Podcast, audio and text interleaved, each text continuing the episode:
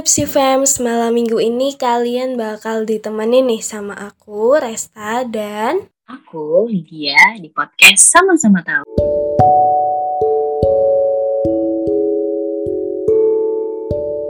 Hai Lipsy Fams, dengerin podcast Sama-Sama Tahu yuk. Podcast ini dipersembahkan oleh Lingkar Psikologi, sebuah komunitas yang berfokus terhadap psikologi, kesehatan mental, serta self-development. Tentunya dengan sajian topik-topik yang sangat menarik dan dekat dengan kehidupan keseharian Lipsy Fans kalian nih.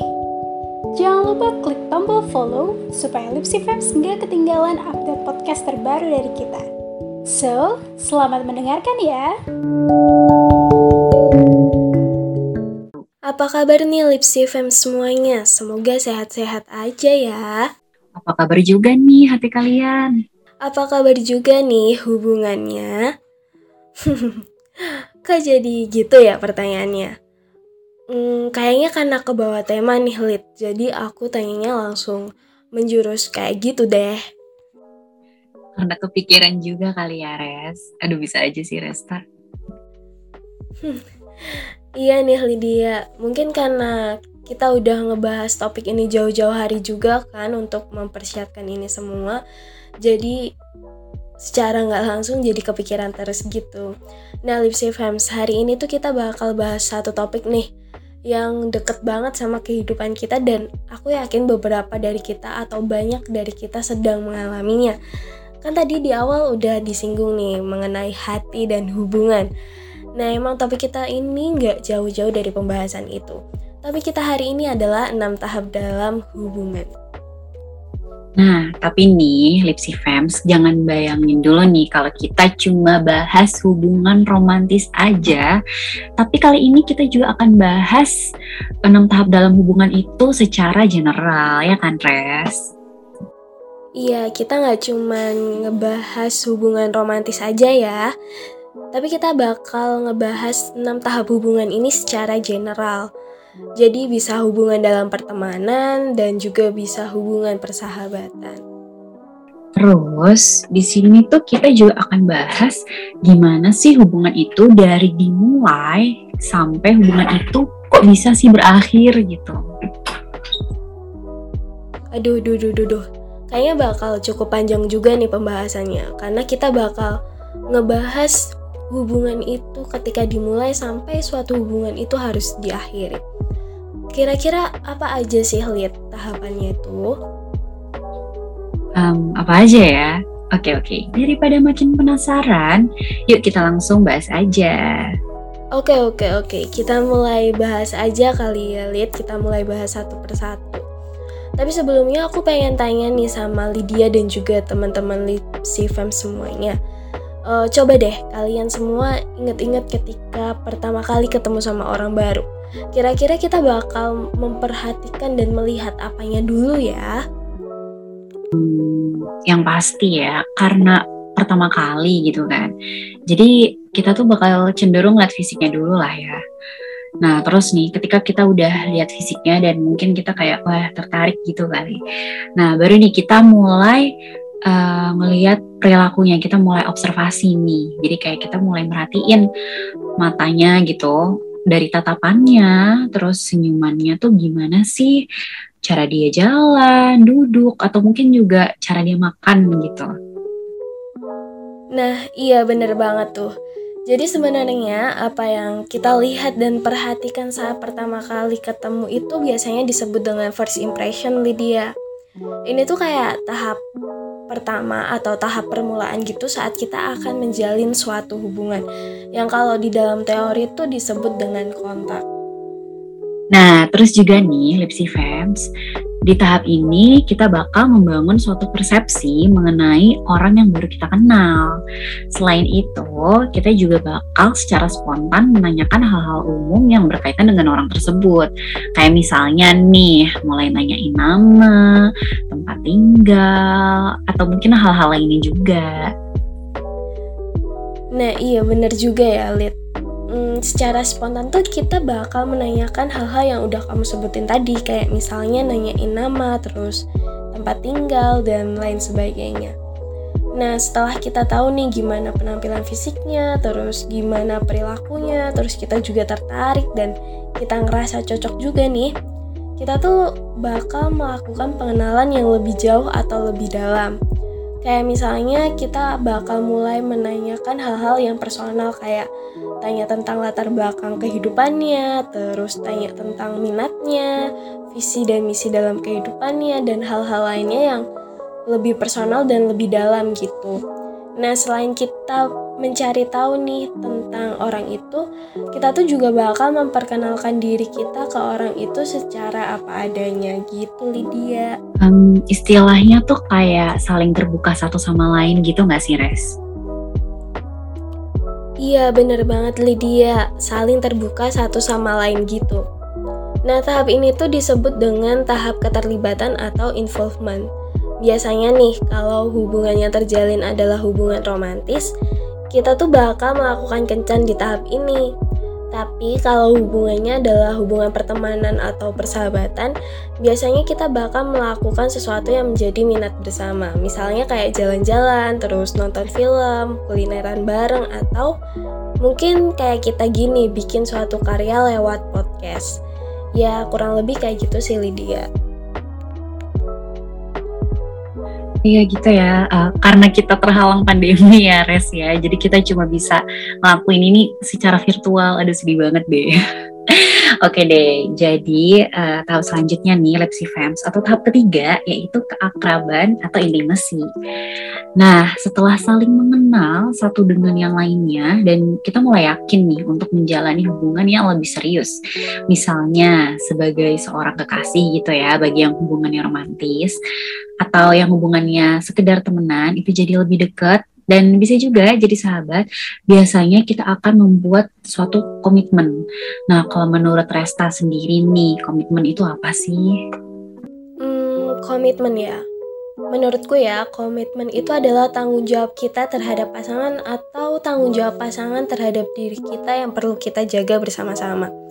Kalau di hubungan romantis tuh komitmen bisa berupa status berpacaran atau status perkawinan. Tapi sebenarnya status aja nggak cukup.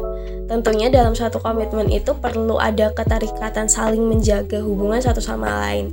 Kurang lebih kayak gitu sih, Delit, kalau menurutku. Ya sih, jadi biar nggak kayak status palsu gitu nggak sih? Aduh sedih banget sih. iya bener banget, Lid. Biar ada sesuatu yang jelas gitulah di dalam hubungan. Terus nih aku juga mau nambahin kalau di hubungan lain kayak pertemanan gitulah ya. Komitmen ini bisa berupa sikap saling membantu, terus sikap saling percaya, terus jujur satu sama lain. Kayak gitu, itu bisa jadi suatu komitmen. Nah, biasanya nih, tahap ini tuh hanya berlaku bagi beberapa orang aja. Karena pada kenyataannya jarang banget nih ada yang punya sahabat akrab yang jumlahnya banyak. Paling-paling sahabat tuh cuma satu, dua, atau tiga. Hmm, Terus kayak pengalaman aku juga nih, aku tuh kalau cerita atau curhat masalah pribadi gitu ya cuman sama sahabat yang itu-itu aja. Kalau kamu kayak gitu juga gak sih, Lid? Iya sih, bener sih, Res. Sama-sama, I can relate. kalau curhat tuh pasti ya sama dia lagi, dia lagi, dia lagi, dia lagi. Nah mungkin dari Lipsy Fams juga ada yang ngerasain hal yang sama gak sih kayak kita-kita ini? Oke oke oke. Eh, membangun persepsi udah, mengenal satu sama lain juga udah ya res. Up, uh, terus juga tadi udah bangun komitmen nih. Nah biasanya nih kalau udah semuanya hubungan yang terjalin itu jadi lebih dekat atau intim. Terus kita bakal punya waktu bareng, berbagi cerita bareng dan juga bahkan bertukar pikiran bareng. Iya bener banget, bakal banyak banget nih kesempatan untuk bersama-sama. Tapi sebenarnya nggak bisa dipungkiri nggak sih kalau intensitas kita dalam bertemu dan bersama-sama itu bisa berpotensi untuk menimbulkan suatu konflik. Sebenarnya konflik ini bisa aja terjadi tanpa kita sadari tahu. Dan mungkin ternyata kita baru menyadari ada banyak perbedaan-perbedaan yang muncul dalam hubungan yang sedang kita jalanin. Jadi kayak oh iya baru sadar nih ternyata kita banyak bedanya ya dan lain sebagainya kayak gitulah lihat Hmm, iya sih, bisa jadi. Uh, kayak misalnya mungkin kali ya res, kayak beda pola pikir tentang masa depan atau mungkin hal-hal yang simple dan terlihat sepele gitu. Kayak perbedaan kayak pengen makan apa ya? Aduh yang si A pengen makan pizza yang si B pengen makan seblak gitu. Dan itu mungkin bisa jadi keributan-keributan gitu. Padahal cuma gara-gara makanan. Iya bener banget ya kayak hal-hal kecil hal-hal sepele itu bisa aja diributin dari konflik-konflik yang terjadi itu sebenarnya bisa membuat suatu hubungan itu jadi buruk, Lid kita bisa aja nih mulai menjauhi pasangan, terus kita makin sedikit waktu bersama pasangan, dan pokoknya jadi makin renggang lah hubungannya. Nah sebenarnya ini adalah tahap yang keempat atau biasanya disebut dengan kemunduran. Hmm, jadi uh, intensitas bertemu itu emang bakal pengaruh banget ya sama adanya atau tidak adanya konflik. Eh, tapi kalau dipikir-pikir ya, sebenarnya serba, serba salah juga nggak sih? Sering ketemu ya bakal ada konflik, jarang ketemu ya juga ada konflik. Konflik tuh emang nggak bisa dihindarin banget nggak sih, Res? Nah, iya bener banget, Lid. Tapi sebenarnya ada konflik dalam suatu hubungan itu hal yang wajar nggak sih, Lid?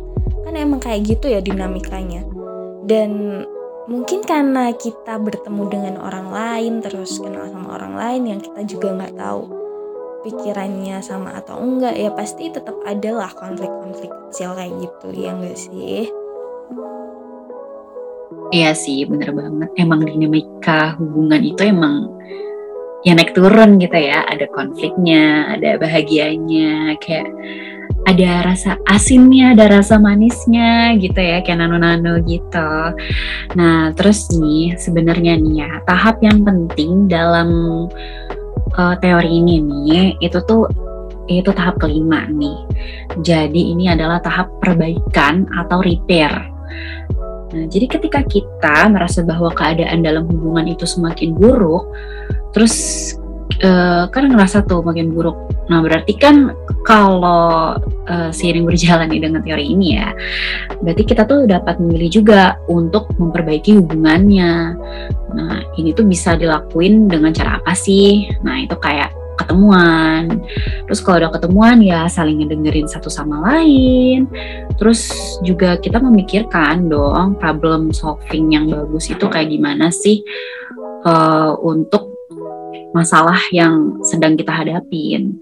Nah, menurutku ini sih, ini tuh tahap yang paling penting sih agar suatu hubungan terus berjalan. Menurut kamu gimana?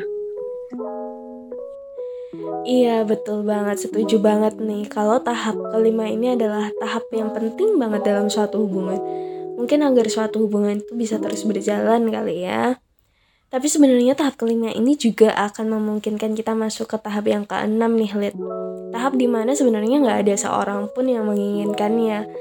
Tahap ini adalah tahap pemutusan hubungan. Gimana ya? Aduh sedih bannya gak sih kalau hubungannya harus diakhirin. Ah, oke okay, oke, okay. lanjut lanjut Res. Iya, aduh sedih banget ya. Jadi tuh sebenarnya ya di tahap ini itu seseorang akhirnya memilih untuk menyudahi atau memilih untuk mengakhiri suatu hubungan.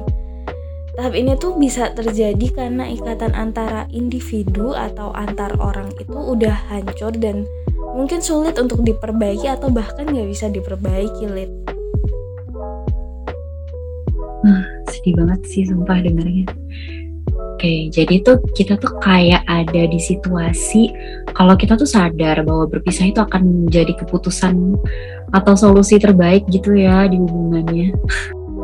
Aduh, sedih juga ya. Kayak udah membangun hubungan dari nol terus pada akhirnya tuh harus diakhiri itu bukan hal yang mudah sih, Lid.